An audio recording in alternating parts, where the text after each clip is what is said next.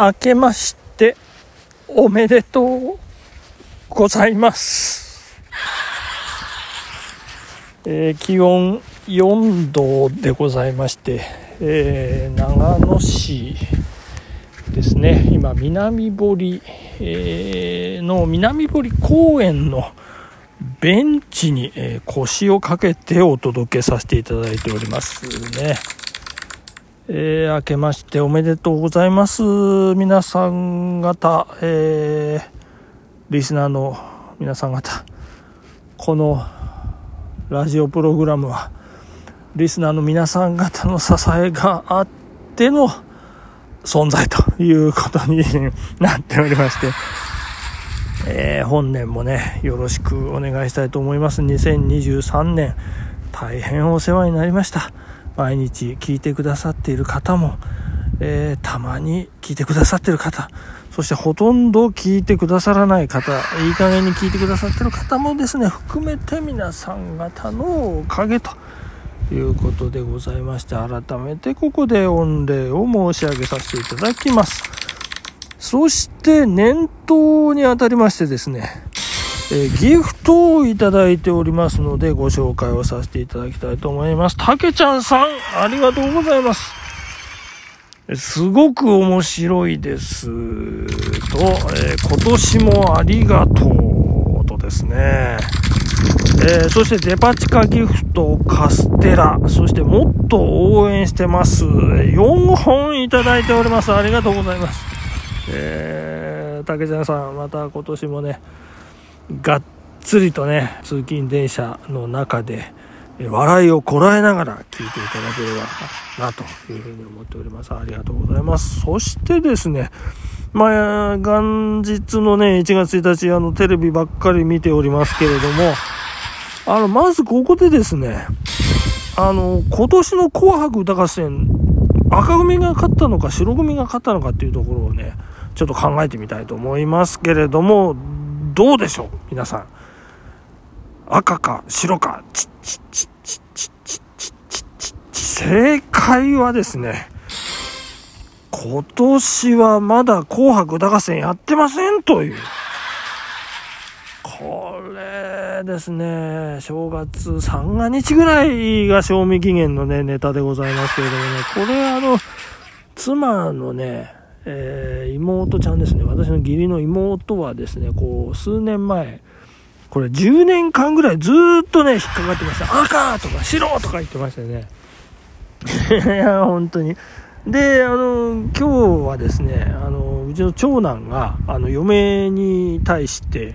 えーどっちとか言って、嫁が赤とか言って、あの、言ってましたね。えーまだやってませんでしたってなってましたけどね。いや大変でございましたね。そして、紅白歌合戦というとですね、いや、まあ、いろいろありました。あ、その前にですね、あの、なぜ私が今走ってないかというと、1月1日朝の7時から、毎日走る男事務所、飯山支部の支部長、HOH さん主催のラジラン、ラジランラ、ライブ、ライブですね。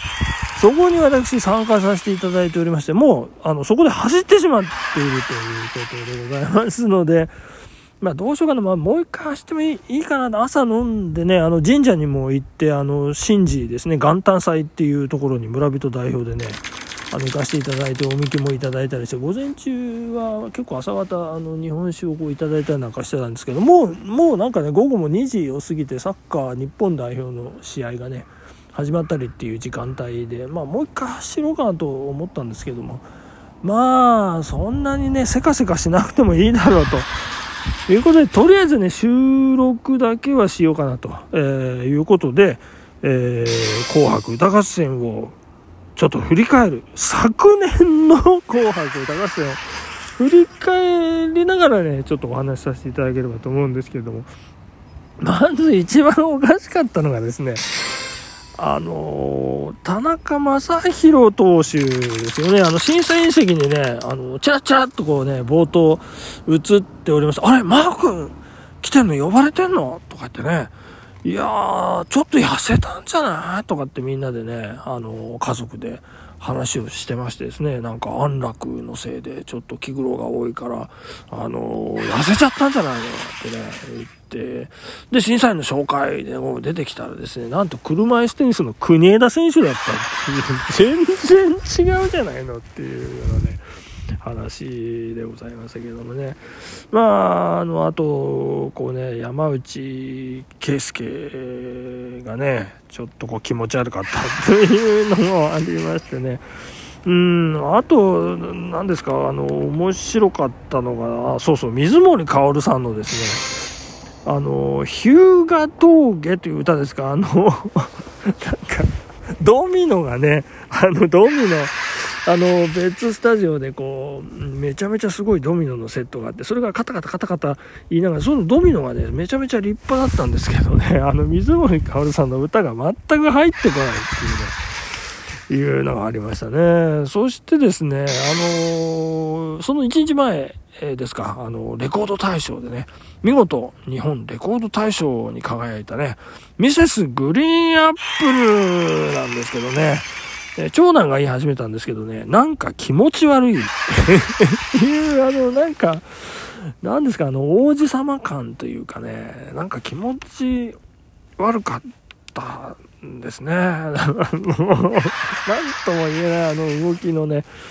えー、ちょっとだんだんこう、ね、あの、山内圭介さんだったり、あの、その辺のこう、気持ち悪い感じっていうんですか、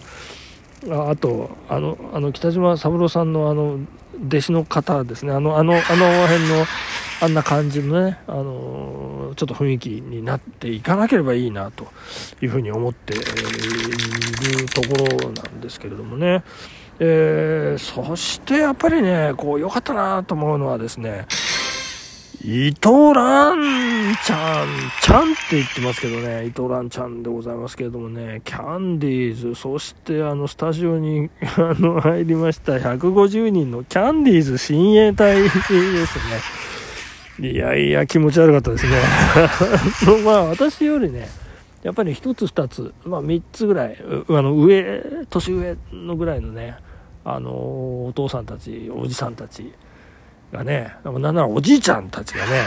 まあ、ドストライクの世代ですからね、あのー、集まってわー言ってましたけどね、ランちゃんとか言ってましたけど、そしてランちゃんはですね、あのー、白いマイクですよね。あの、後楽園球場のあのー、さよならコンサートのね、あの雰囲気、もう身にまとってですね、歌い上げてましたけれども、いやー、素晴らしかったですね。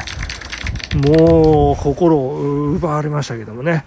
えー、そしてまあ素晴らしかったのがあのアドアドですね。どこで京都。京都でねやってましたけどね。京都から中継でものすごい歌唱力。いやびっくりしました。もうこれが世界にね発信されているかと思うととってもねあの誇らしい気持ちにねなんかなりますけれどもね、そして21歳という若さで、これだけね、浜辺美波ちゃんとなんか、お友達かなんか言ってましたけどもね、すごい、この年齢でこれだけの存在感、圧倒的歌唱力ですね。まあ、うちの90歳なら母親までですけれどね、母親、なんか照明すごいけど、なんか本人なかなか映さないねって言ってましたけどね。いやいやいや、なんかそんな、あの、年寄りのハートもね、がっちり掴む、えー、ハートちゃん、素晴らしかったですね。そして、えー、薬師丸ひろ子さんですね。セーラー服と機関銃歌ってましたけどね。うちの長男は仕事上ちょっと彼女と いわくがありまして、なんか、険しい顔してましたけど、ひどいんだよとか言ってましたけど、ね、まあまあまあ、まあまあ良かったんじゃないでしょうかね。えー、そしてなんといってもですね、もう、後半の後半ね、もう盛り上がって終盤戦、夜遊びですね。生田リラちゃんがもう最高でございました。もう私もこのラジオ番組始めた頃から、生田リラ、生田リラ、生田リラって言ってましたけども、いやー、あの、所沢のね、あの、角川の、何ですか、武蔵野、武蔵野、ななんて言いましたっけ？美術館じゃなくて、武蔵、角川武蔵野えー、シアターじゃない、ホールじゃない、劇場じゃない、も うちょっと出てきませんけど、そこでね、あの、本棚劇場でこう、歌って初登場だった頃から、もう2年経ってるんですか ?3 年経ってるんですか？いや、もうすごいですね。もう、いろんなね、あの、若手アーティストたちをこう、従えて、圧巻のステージでございました。素晴らしかったたですよ。もう SNS でもね、私の関係者、あ友達、えー、知人、みんな言ってましたけどね、あそこで紅白やめればよかったの。もういいよって言ってましたけどね、えー、福山先生いるいるんですか？っていうね、ところでもみんな、あの、そそくさとね、あ の、まあ、ミシャさんはミシャさん、まあまあ存在、存在感あって、まあよかったんですけどね、あそこの段階でもうみんな、あの、そばのね、準備でこう、席を立ってあっち行ったりこっち行ったりしてましたけどもね、いやー、もうもうそんな紅白歌合戦ですね、えー、今年の紅白歌合戦赤が勝ったんでしょうか白が勝ったんでしょうか。これをですね、えー、今年はまだですよ。去年ですよ。去年の紅白ですよ。ということでね、えー、ちょっと振り返ってお届けさせていただきましたけれども、さあ、2024年、始まりました。明日は2日、今日1日ですからね、えー、明日からはですね、ここでちょっと告知でございます。えー、マチューの毎日走る男、新春特別企画、マチューの好きな女性タレントベスト10の改訂版をもう一回やりますということでね、皆さんお楽しみにしていただければと思います。お時間ですね。さようなら、アディダス